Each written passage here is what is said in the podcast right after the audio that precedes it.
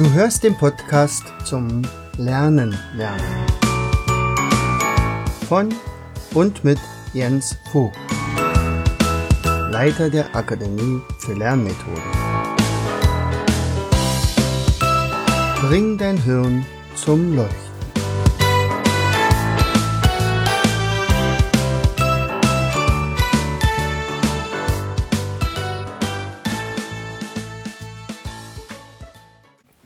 Herzlich willkommen zu einer weiteren Folge Bring dein Hirn zum Leuchten. Mein Name ist Jens Vogt, ich bin der Leiter der Akademie für Lernmethoden, aber ich glaube, ihr kennt mich mittlerweile schon. So, heute möchte ich mich mal auf die Hattie-Studie beziehen. Die Hattie-Studie, müsste man sagen, was ist das? Hattie ist also ein Professor in Australien, Melbourne, und der hat sich mal die revolutionäre Frage gestellt, wodurch werden Schülerleistungen beeinflusst, beziehungsweise was ist guter Unterricht. Und daraufhin hat er eine Studie, eine Metastudie äh, betrieben, am Ende mit 100 Leuten, 15 Jahre lang übrigens. Es waren insgesamt 50.000 bis 60.000 Einzelstudien und dann wurden daraus viele Metastudien. Das heißt also, er weiß, wovon er redet. Und diese Sachen sind auch tatsächlich belegt. Es ging weltweit, es ging nicht um ein Land. Es müsste ja dann schon Indien oder, oder China sein. Nein, nein, das war weltweit. Es nahmen sozusagen 250 Millionen Schüler daran teil. Also, ähm, wenn wir was von PISA erzählen, dann sind es deutlich weniger. So, und er ähm, stellte da so eine Gaußkurve auf und machte so eine Standardabweichung und guckte also, was, was macht, was, er hat dann insgesamt, ich glaube, 138 Kategorien gefunden, die also da eine Rolle spielen und hat zu jeder Kategorie dann also ein, ein Mittelwert genommen äh, und dann geguckt, äh, wie ist der Lernfortschritt. Nicht? Also ein, ein, man könnte sagen, also von minus, ähm, ja, wie war es? Ich glaube von minus 0,4, glaube ich. Minus 0, nee, minus 0,2, genau. Minus 0,2, das heißt also, der Lernfortschritt ist negativ, die Leute werden dümmer, wenn man also etwas macht, das könnte auch passieren, oder die Leute werden schlauer. Und die Frage ist, oder man könnte auch sagen, das bleibt so, wie es ist. So, also wenn D, das ist also dieser Lernfortschritt, also ein bisschen kleiner ist als 0, dann ist er, werden sie also schlechter, deutlich schlechter als früher, ähm, ist der Lernfortschritt so zwischen 0 und 0,2, dann hat man ein bisschen was, also wo man sagt, naja, okay, das wird zwar, ist es nicht negativ, aber eigentlich kannst du es sein lassen. Von 0,2 bis 0,4 wäre es ein kleiner Effekt, 0,4 bis 0,67 etwa. Das wäre ein gewünschter Effekt und alles, was über 0,6 ist, ist ein großer Effekt, also absolut ähm, ja, wünschenswert. Und das kann also hochgehen bis, ich glaube, 1,2 oder so. Also zum Beispiel die Lehrer-Schüler-Beziehung wäre 0,72. Also wenn die Lehrer-Schüler-Beziehung absolut stimmt, dann ist der Effekt relativ hoch. Das bedeutet also, wenn der Schüler den Lehrer liebt und sagt, Mensch, bei dem habe ich gerne, oder der Lehrer sagt, Mensch, das macht so einen Spaß, mit dem Kind zu unterrichten, dann ist das natürlich eine tolle Sache. Hat also unglaublich hohen Lerneffekt und dann wird es also deutlich besser. Der Durchschnitt ist so um die 0,4, ähm, aber über 0,4 ist eigentlich gewünscht. Ansonsten wäre es eher Zeitverschwendung. So, und jetzt ist die Frage, was davon hat einen großen Einfluss und ich will dann auch mal so ein bisschen zeigen, wie wir da stehen, also das, was wir in der Akademie für Lernmethoden entwickeln, ob wir das nun richtig machen oder nicht, was, was uns da vielleicht auch betrifft. Ähm, kaum Einfluss hat übrigens ähm, Ernährung, Geschlecht, ähm, so etwas. Und man sagt, aha, du kannst jetzt, also ich habe ja auch mal einen Artikel darüber gesprochen, äh, geschrieben, also ernähr dich mal so und so und dann kannst du dich besser konzentrieren. Das gilt schon, ja, also Nüsse und das, das Obst und Gemüse, das hat schon was natürlich, aber einen relativ geringen Effekt. Da gibt es andere Dinge, die deutlich wichtiger sind fürs Lernen. So, übrigens gibt es tatsächlich auch negative Auswirkungen, also beispielsweise ähm, Wohnortwechsel. Ganz katastrophal ist die schlimmste Auswirkung, wenn also jemand wegzieht und in ein anderes, ein anderes Gebiet und, und die Kinder da sich erstmal wieder finden müssen. Manchmal ist es nicht zu ändern. Aber das hat den größten negativen Effekt, also von minus 0,34. Das heißt also, da gehen die Lernergebnisse dramatisch zurück in der Regel. So, was übrigens auch einen großen Effekt hat, ist das Fernsehen, also mit minus 0,18. Jetzt kommt natürlich auch darauf an, wie lange wird ferngesehen, was wird ferngesehen. Und äh, jetzt könnte man sagen, oh, das ist ja toll, die Generation Z, die guckt ja gar nicht mehr Fernsehen, die haben ja nur noch ihre Handys und ihre Computer. Gut, okay, dann zählt das mit dazu. Und meistens, wenn sagt wenn je, je äh, plak plakativer da praktisch äh, kommuniziert wird, desto stärker geht natürlich das Niveau runter und dann hat man halt diese berühmte Jugendsprache aller äh, Fuck you Goethe und Co. Also, das sind tatsächlich negative Auswirkungen, unter anderem auch Hartz IV. Also, wenn die Eltern staatliche Zuwendungen bekommen, Sachen Hartz IV, dann hat man also rausgefunden, das gilt also jetzt weltweit, ähm, geht tatsächlich das Bildungsniveau um 0,12 zurück. Ähm, ja, ist so, das ist halt, ja. Übrigens auch äh, zu lange Sommerferien. also ich habe ja auch schon mal einen Artikel drüber geschrieben, dass ähm, je, wenn man also sehr, sehr lange im Urlaub ist oder längere Zeit im Urlaub ist, äh, und man liegt die ganze Zeit nur am Strand und beschäftigt sich mit gar nichts, geht der IQ um zwei bis drei Punkte runter. Das holt man später wieder auf. Aber tatsächlich ist es also, ähm, dass man also da etwas einbüßt. Ähm, ja, also da braucht man ja keine Angst zu haben in Deutschland. Wir haben ja nur sechs Wochen, die Lehrer fünf, also abzüglich der Vorbereitungswoche. So, Wiederholung des Jahrgangs, also Sitzenbleiber zum Beispiel minus 0,16. Das heißt also, es bringt überhaupt nichts. Also wenn jemand sitzen bleibt, dann ist das für das, den Staat einerseits teuer ähm, ja, und er selber hat davon auch nicht allzu viel. Ja, das sind alles Statistikwerte. Wie gesagt, 250 Millionen Menschen, äh, Schüler sind dort untersucht worden. So, aber für uns ist ja eher interessant, äh, was bringt den größten Effekt. Und dann wird es tatsächlich spannend. Ähm, also zum Beispiel Lesen. Lesen und zwar so schnell wie möglich lesen lernen und zwar gut lesen lernen. Ähm, das hat also ein Plus von 0,67, hat also einen sehr, sehr großen Effekt. Das gleiche gilt auch für die Wortschatzförderung. Und das ist zum Beispiel, das können wir sagen, okay, wir, wir haben ja ein Spiel entwickelt, dieses Spidolino Almut. Und da kann man also wunderbar den Wortschatz erweitern. Das ist ja so eine ähnliche Sache wie Stadt, Land, Fluss. Und äh, da macht es auch noch Spaß und, und ja. Äh, Förderung der mathematischen Kompetenzen 0,6, also auch drüber über dem, also es ist sozusagen im großen Effektbereich. Ähm, da ist dann wiederum unser, unser Spidolino, das klassische, oder die, der Online-Version, dass man also neben dem Memory-Spielen äh, auch äh, rechnen muss. Das ist ebenfalls eine sehr schöne Sache und wie gesagt bringt einen großen Effekt, um ums Lernen zu verbessern.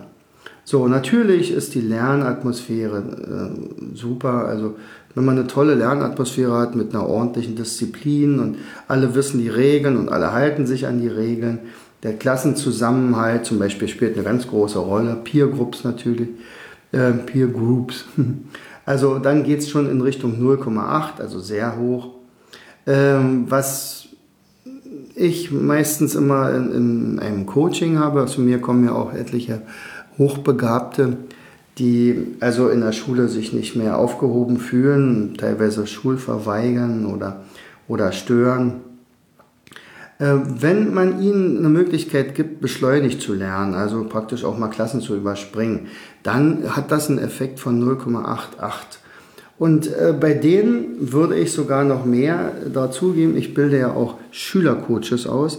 Das heißt also, ich gehe in Schulen und, und dann machen wir in zwei Tagen eine ordentliche Methodikausbildung, sodass dann am Ende die Schüler teilweise besser sind als ihre Lehrer. Und wenn da ein paar Hochbegabte dabei sind, dann trainieren die sich selbst, indem die anderen Kindern natürlich auch das Lernen beibringen. Und das ist natürlich eine wichtige Sache.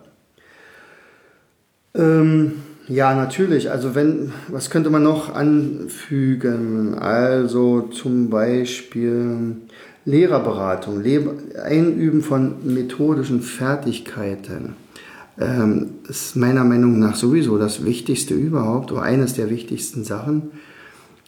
Und deswegen haben wir uns ja eigentlich gegründet. Also unser großes Ziel ist ja, deswegen hieß, heißen wir ja Akademie für Lernmethoden. Und wir haben uns ja sogar noch auf die Fahne geschrieben, dass ich glaube, das hat der Hetty gar nicht mit im Plan, also gehirngerecht zu unterrichten, also mit beiden Gehirnhälften. Also unsere Methoden sind ja so geeicht, dass immer beide Gehirnhälften oder viele Zentren im Gehirn ähm,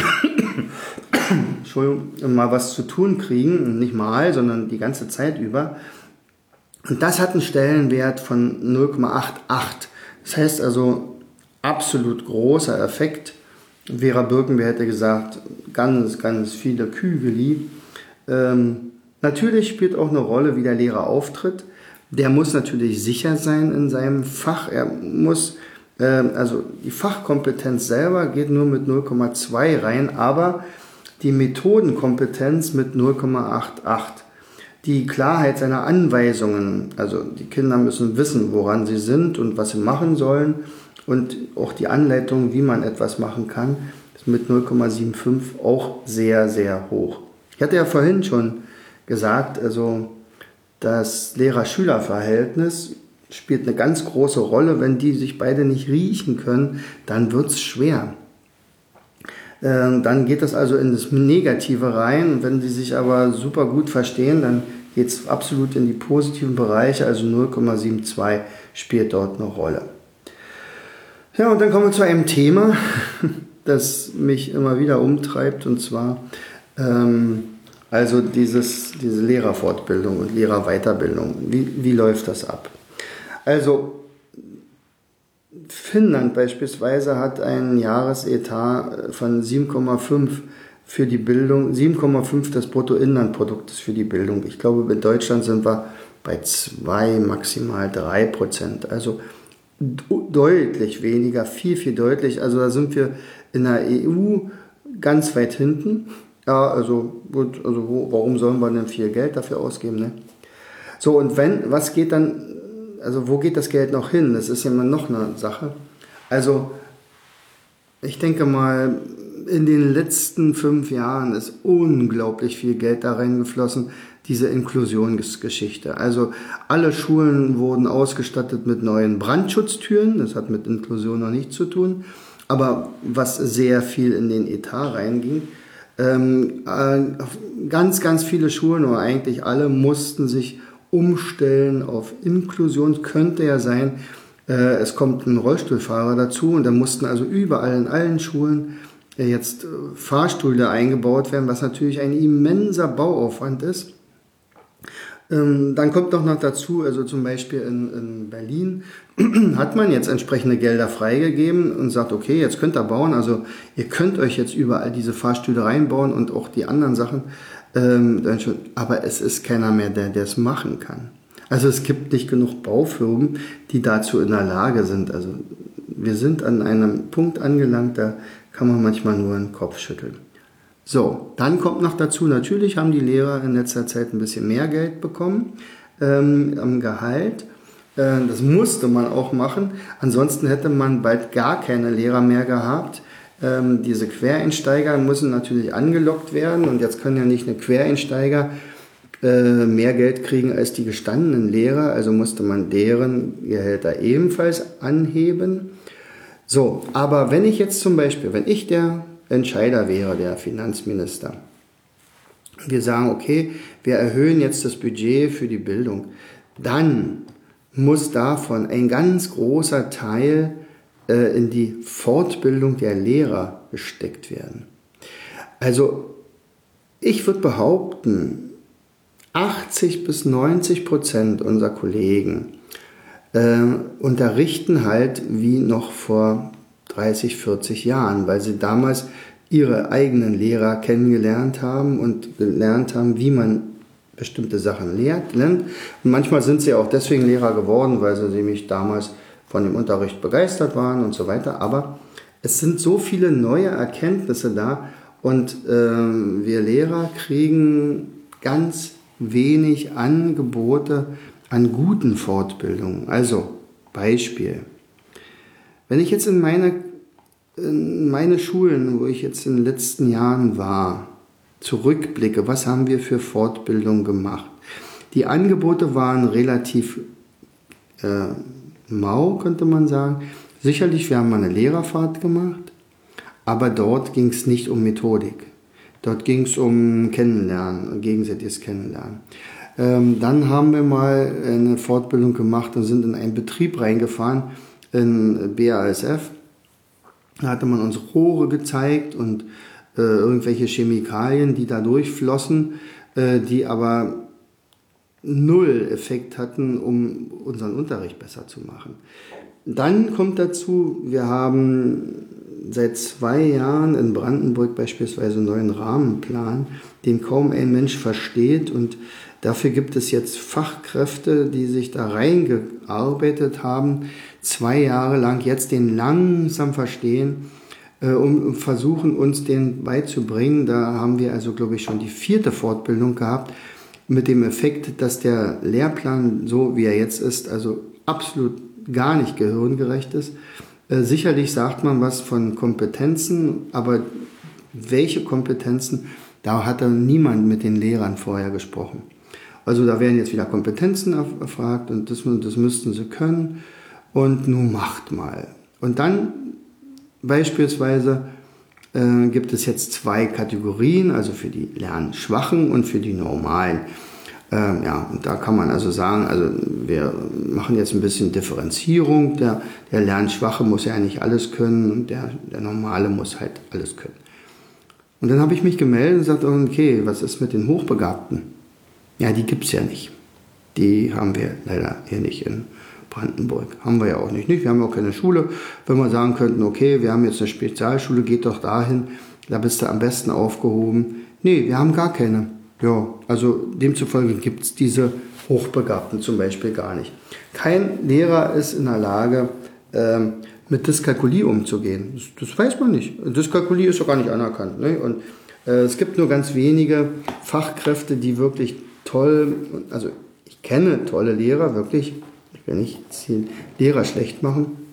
Ich kenne super tolle Lehrer, die sich ständig weiterbilden, sagen wir mal zum Beispiel auch in Sachen äh, Legasthenie und, und, und, wie man das bekämpft oder was man da machen kann, wie man die Kinder unterstützt und das machen die aufopferungsvoll und fahren am Wochenende regelmäßig zu irgendwelchen Fortbildungen und, und, und.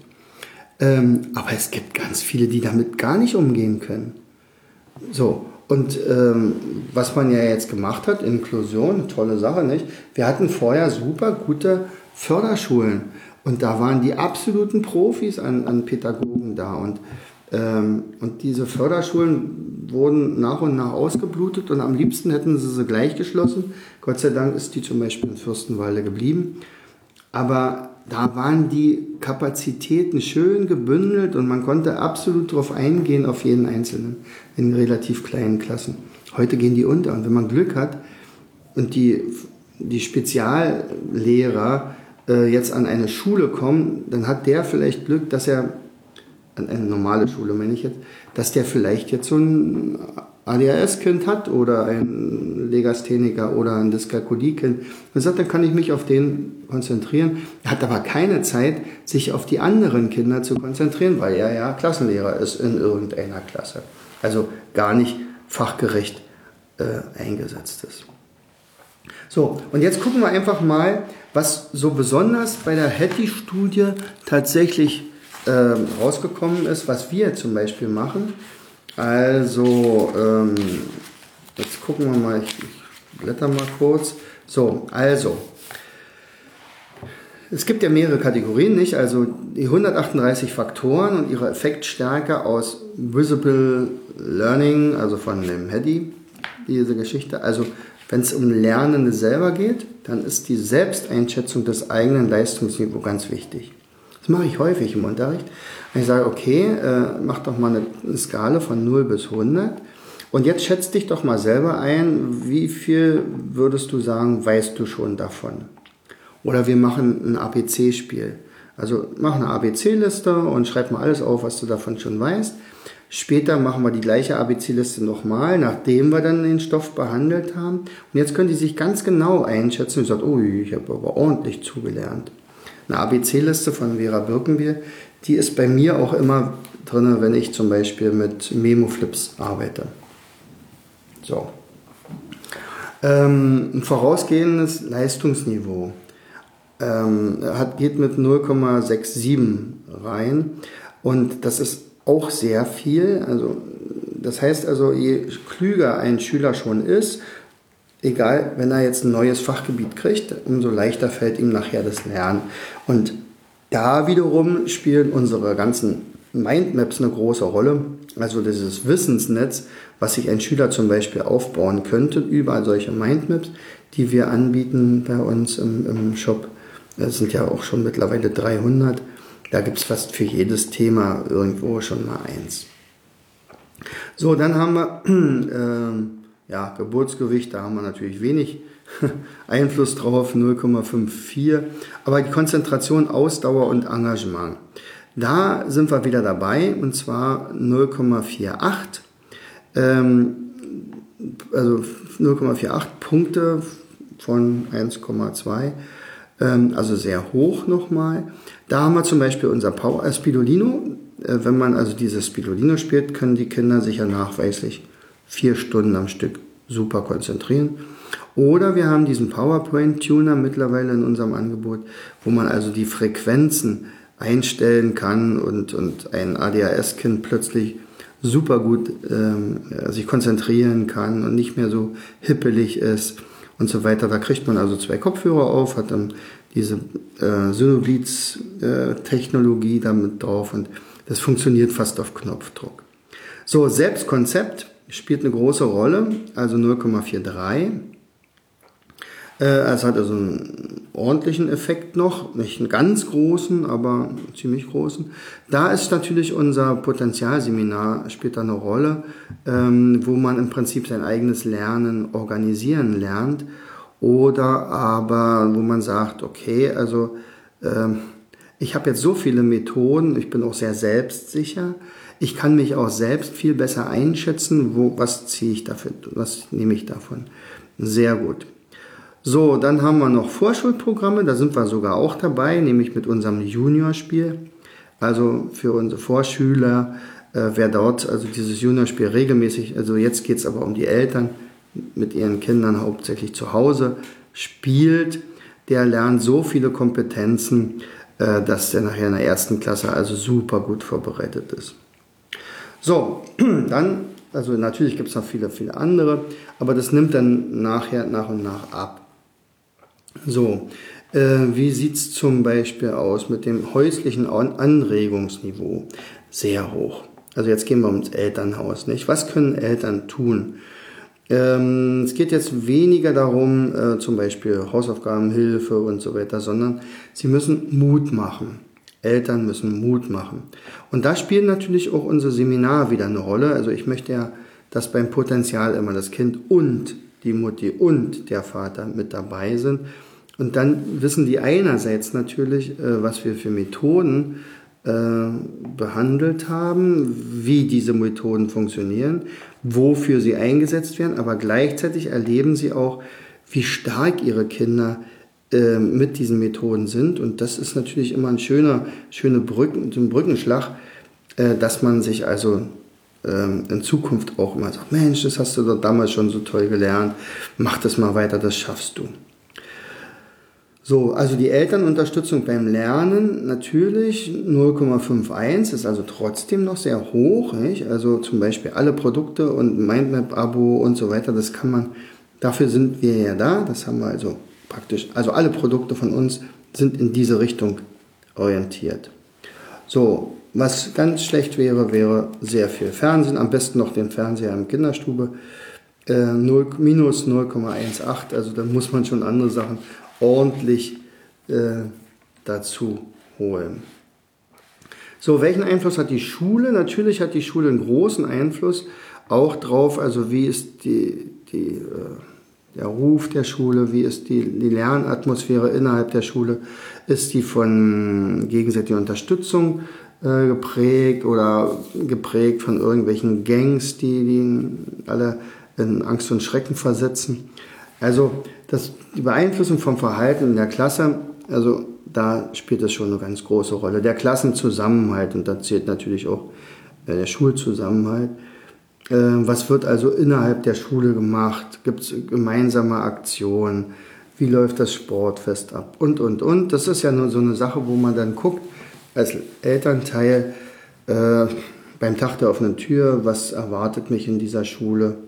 Da geht es gar nicht so wahnsinnig darum, nach welchem speziellen System arbeiten Sie, sondern eher, wie ist die Lernatmosphäre.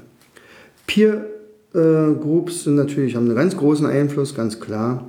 Äh, natürlich gibt es auch in Schulen Mobbing und äh, wenn da eine Truppe da zusammenkommt, ich weiß, wovon ich rede, äh, dann kann das wirklich sehr, sehr schwer sein oder teilweise auch den Unterricht max, maximal erschweren. Ja, und dann kommt man wieder in eine Klasse, wo das alles super gut läuft. Lernen in kleinen Gruppen spielt eine große Rolle. Wenn das organisiert werden könnte, wäre gut. Also ich organisiere das bei mir im Unterricht immer zum Beispiel, wenn ich mit den Memo-Flips arbeite, dann arbeiten die zu zweit oder zu dritt, aber nicht größer. Sonst verzetteln sie sich und dann macht nachher einer alles und der Rest, der profitiert dann einfach nur davon. Was ich nur empfehlen kann, sind Zusatzangebote für Hochbegabte. Also das ist ja zum Beispiel dann auch eine meiner Aufgaben, wenn ich also so einen Hochbegabten coache, dass ich den also stabil aufbaue, dass ich ihm beispielsweise Mindmaps an die Hand gebe, die er dann selber zeichnet und sagt, pass auf, wenn dich das, der Unterricht zu sehr langweilt, dann zeichne doch einfach ein Mindmap zu dem Thema und dann setz dich mal mit dem Thema ein bisschen, aus, ein bisschen intensiver auseinander und dann kann man natürlich nur hoffen, dass der Lehrer ähm, das dann auch aushält. Dass da vielleicht einer ist, der sogar ein bisschen mehr Ahnung hat als man selber. So, dann haben wir, also natürlich Schulwechsel wäre schrecklich, Nichtversetzung äh, und so weiter. Das sind also Minus äh, Prozente dann. Also minus 0,34 wäre ein Schulwechsel. Gut, sollte man also im allerschlimmsten Fall, aber im allerseltensten Fall nur anstreben. So, Curriculum, also was, wo kommt es drauf an? Also zum Beispiel Vokabel- und Wortschatzförderung. Unglaublich wichtig, 0,67. Ähm, da habe ich schon erwähnt, unsere Lernrallye spielt da eine große Rolle, könnte man also sehr, sehr gut dafür einsetzen. Wiederholendes Lesen. Naja, klar, also immer mal wieder und auch laut lesen lassen. Ähm, ja, ich habe zum Beispiel Lesungen auch schon gemacht in Grundschulen äh, mit meinem Tommy Tropf Buch. Das ist super gut angekommen. Und das lesen die jetzt mittlerweile auch tatsächlich selbst. So, Kreativitätsförderung, ganz wichtig, fällt in unserem Curriculum relativ vom Tisch. Also da wird nicht also wahnsinnig viel Wert drauf gelegt. Deswegen muss man es also ganz bewusst einbauen als Lehrer. Und ich mache das also vor allen Dingen, wenn ich sage, okay, wir, wir zeichnen mal jetzt ein Cover oder wir legen ein Memo-Flip an. Und das ist schon sehr kreativitätsfördernd. Natürlich auch, wenn ich ein Mindmap zeichne. Natürlich auch, wenn ich den Kunstunterricht komplett nehme, Musikunterricht und so weiter. Ähm, was haben wir noch alles? Die Leser, Leseverständnisförderung, natürlich. Das muss man auch verstehen können, was man gelesen hat. Da ist wieder der Lehrer gefragt. Spielförderung. Ich fand das mal genial. Ich habe eine Schule kennengelernt in Berlin, die Crea-Schule. in Berlin-Köpenick, die haben als Unterrichtsfach Spieler erfinden. Sowas von genial, finde ich toll. Und wir selber spielen natürlich sehr viel in der Schule und, und natürlich hier im Seminar, also in Seminaren sowieso. Da sind dann wieder die Spidolinos dabei. Also alle möglichen Arten von Spidolino. Förderung der visuellen Wahrnehmung.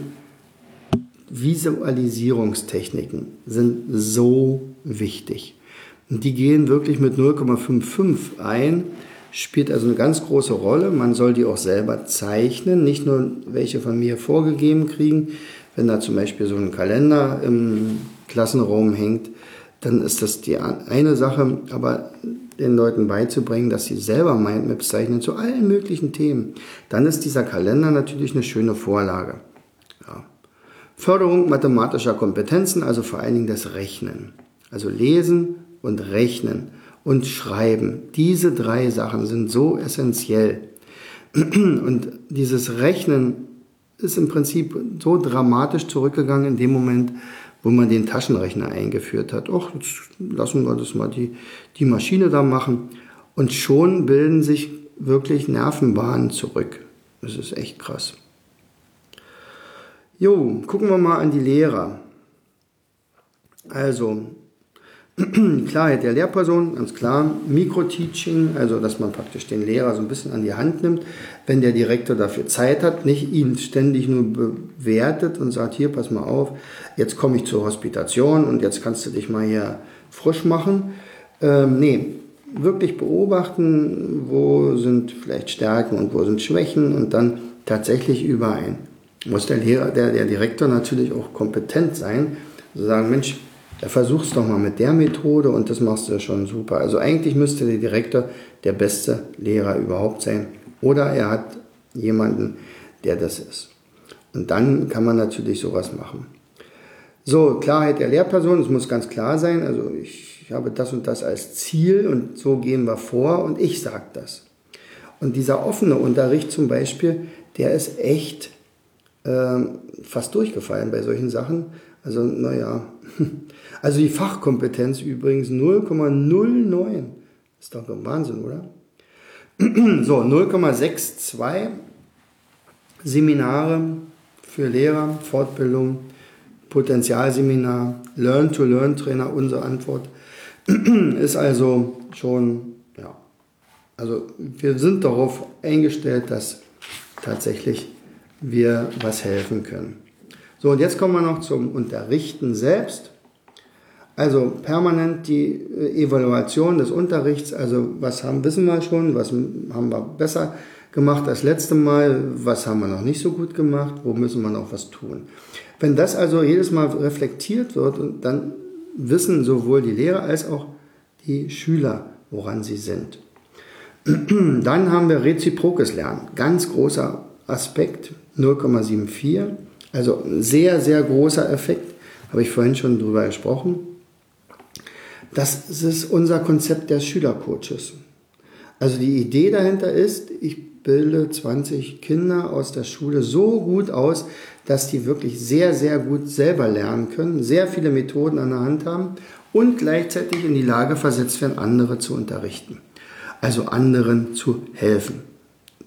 Ja, und, und, und wenn das gut integriert ist in den Schulalltag, also die haben vielleicht eine Sprechstunde oder die Kinder werden ausgehängt als Bild und sagen, okay, wenn ich ein Problem habe, dann gehe ich erstmal zu dem Schüler, der soll mir das beibringen und wenn der es mir nicht beibringen kann, dann kann ich ja immer noch den Lehrer fragen.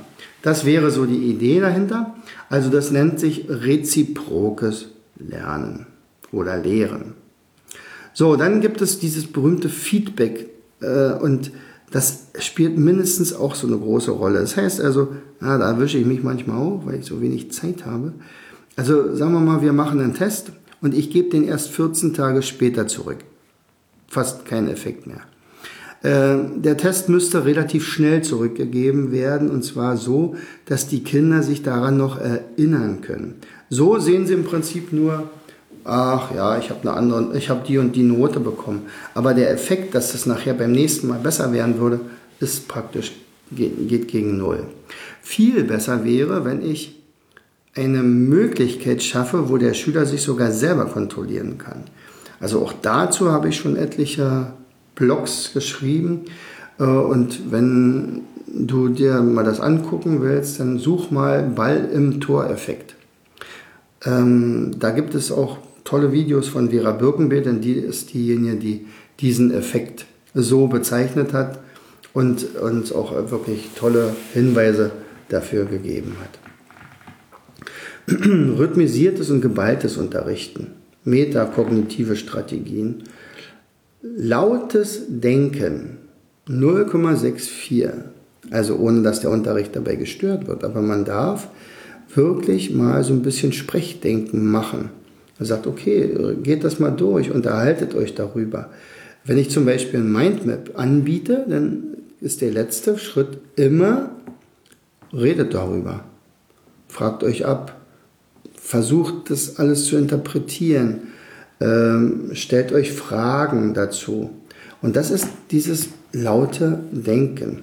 Und wenn ich zum Beispiel eine Vertretungsstunde habe, dann setze ich Rätsel ein. Super Sache. Rätsel oder WQS, Wissensquizspiele, macht Riesenspaß meinen Kindern jedenfalls. Bei Wissensquizspiel, da stellt man vorher eine Frage, habe ich von Vera Birkenby übrigens auch wieder. Und diese Frage wird danach nicht beantwortet. Also die Kinder müssen sich 30 Sekunden darüber unterhalten, was denn die Antwort wäre oder sein könnte. Dann müssen sie natürlich raten, weil sie keine Ahnung davon haben, wenn ich das so gestellt habe, diese Frage. Aber im Laufe der Unterrichtsstunde wird es dann beantwortet. Und was passiert dann? Dann haben die Kinder ein Aha-Effekt. Und ein Aha-Effekt hat einen ganz großen Effekt. Ach ja, das war ja mal anfangs so eine Frage. Ah, jetzt weiß ich, wie das gemeint ist. Lerntechniken. Alle Techniken von uns sind Lerntechniken. Geht mit 0,59 ins Rennen und das bedeutet ganz großer Effekt. Also Lerntechniken sind immens wichtig und jeder Lehrer sollte sich fragen, wie viele Lerntechniken beherrscht er und wie viele Lerntechniken beherrschten seine Schüler. Ähm, kooperatives und kompetitives, kompetitives Lernen, mein Gott, da war eine Wortfindungsstörung hier. Ähm, das sind zum Beispiel unsere Memo-Flips. Ja, also wenn man da sagt, okay, wir unterhalten uns mal, was könnten wir gemeinsam auf die Beine stellen. Jeder macht seins zwar, sein Memo-Flip, aber ich unterstütze dich, pass auf, ich recherchiere danach, du recherchierst danach, du hilfst mir vielleicht beim Malen, dafür helfe ich dir beim Schreiben. Kooperatives Lernen, unglaublich wichtig. Äh, das gleiche gilt übrigens auch mit interaktiven Lernvideos. Also da lasse ich meine Schüler auch sehr häufig ans, ins Internet und sagt, hier, besorgt euch Material, guckt euch Videos dazu an, dokumentiert diese Videos mit Hilfe von Speed Mind Mapping. Das müssen sie natürlich lernen und lernen sie bei mir auch. Und dann äh, geht diese, äh, diese Kompetenz mit, na, wie viel ist es? 0,52 ins Rennen, also auch noch sehr, sehr groß. Fragen stellen, richtige Fragen stellen, ist manchmal wichtiger als irgendwelche Fakten aufzählen. Ja, und natürlich gibt es noch viele mehr. Ich werde jetzt alles nicht alles auflisten. Interessant ist natürlich auch, was nicht so toll war, also Fernunterricht 0,11, ganz wenig, fast keiner Effekt. Freiarbeit 0,04. Gott sei Dank geht es nicht ins Negative, aber so wahnsinnig viel ist es nicht. Oder wir sagen, okay, hier ähm, technologiegestütztes Lernen von zu Hause, problembasiertes Lernen, alles ganz wenige äh, Sachen. Sicherlich ist Hetty einer. Es gibt ganz viele Studien, aber immerhin 250 Millionen ist schon ein Pfund, würde ich sagen. Ja, also was mich, als ich diese, von dieser Hattie-Studie einerseits erfahren habe, dann auch nochmal jetzt eine Fortbildung dazu hatte, hat mich sehr gefreut, dass, dass ich sozusagen für mich registrieren konnte, wow, äh, mit unseren 1000 Produkten, die wir bisher entwickelt haben in unserer Firma, äh, liegen wir absolut auf einem hohen Niveau und total im Trend. Und wir haben echte Lösungen für solche Sachen. Wir müssen nicht darauf hoffen, dass sich jetzt die Schule von einem Tag auf den anderen gerade wegen der Hattie-Studie plötzlich revolutioniert. Also das wird überhaupt nicht passieren. Im Gegenteil, also unsere Ministerien, wir haben ja 16 in Deutschland, also mit diesem föderativen System, äh, hat diese Hattie-Studie also durchaus auch bekämpft, wollte sie gar nicht veröffentlichen, hat da also ihre Schwierigkeiten. Die Konrad-Adenauer-Stiftung beispielsweise, die hat die veröffentlicht ähm, und nicht unbedingt jetzt irgendeine ein, ein Ministerium.